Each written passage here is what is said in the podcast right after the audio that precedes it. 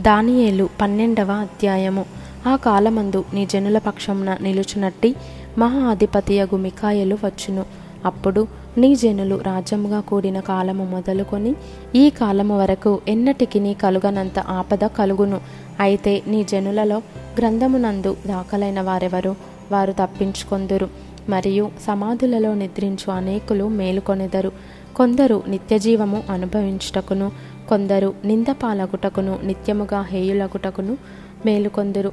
బుద్ధిమంతులైతే ఆకాశ మండలములోని జ్యోతులను పోలినవారై ప్రకాశించెదరు. నీతి మార్గమును అనుసరించి నడుచుకొనున్నట్లు ఎవరు అనేకులను త్రిప్పుదురో వారు నక్షత్రము వలె నిరంతరమును ప్రకాశించెదరు. దానియేలు నీవు ఈ మాటలను మరుగు చేసి అంత్యకాలము వరకు ఈ గ్రంథమును ముద్రింపుము. చాలామంది నలుదిశల సంచరించినందున తెలివి అధికమగును అని నాతో మాటలాడు గబ్రియేలను నతడు చెప్పెను. దానియేలను నేను చూచిచుండగా మరి ఇద్దరు మనుష్యులు ఏటి అవతలి ఒడ్డున ఒకడును ఏటి ఇవతలి ఒడ్డున ఒకడును నిలిచిరి. ఆ ఇద్దరిలో ఒకడు నారబట్టలు వేసుకున్నవాడై ఏటి నీళ్ళపైన ఆడుచుండు వాని చూచి ఈ ఆశ్చర్యము ఎప్పుడు సమాప్తమగునని అడుగగా నారబట్టలు వేసుకొని ఏటిపైన ఆడుచున్న ఆ మనుష్యుని మాటను నేను వింటిని.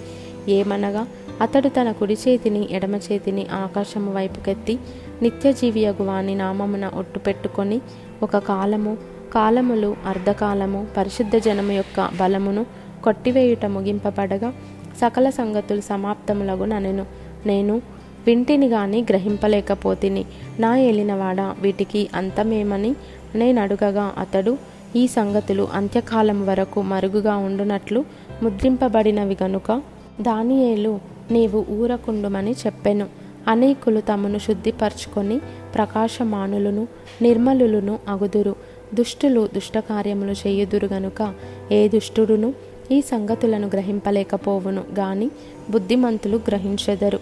అనుదిన బలి నిలుపు చేయబడిన కాలము మొదలుకొని నాశనము కలుగజేయు హేయమైన దానిని నిలువబెట్టు వరకు వెయ్యిన్ని రెండు వందల తొంభై దినములగును వెయ్యిన్ని మూడు వందల ముప్పది ఐదు దినములు తాలుకొని కనిపెట్టుకునివాడు ధన్యుడు.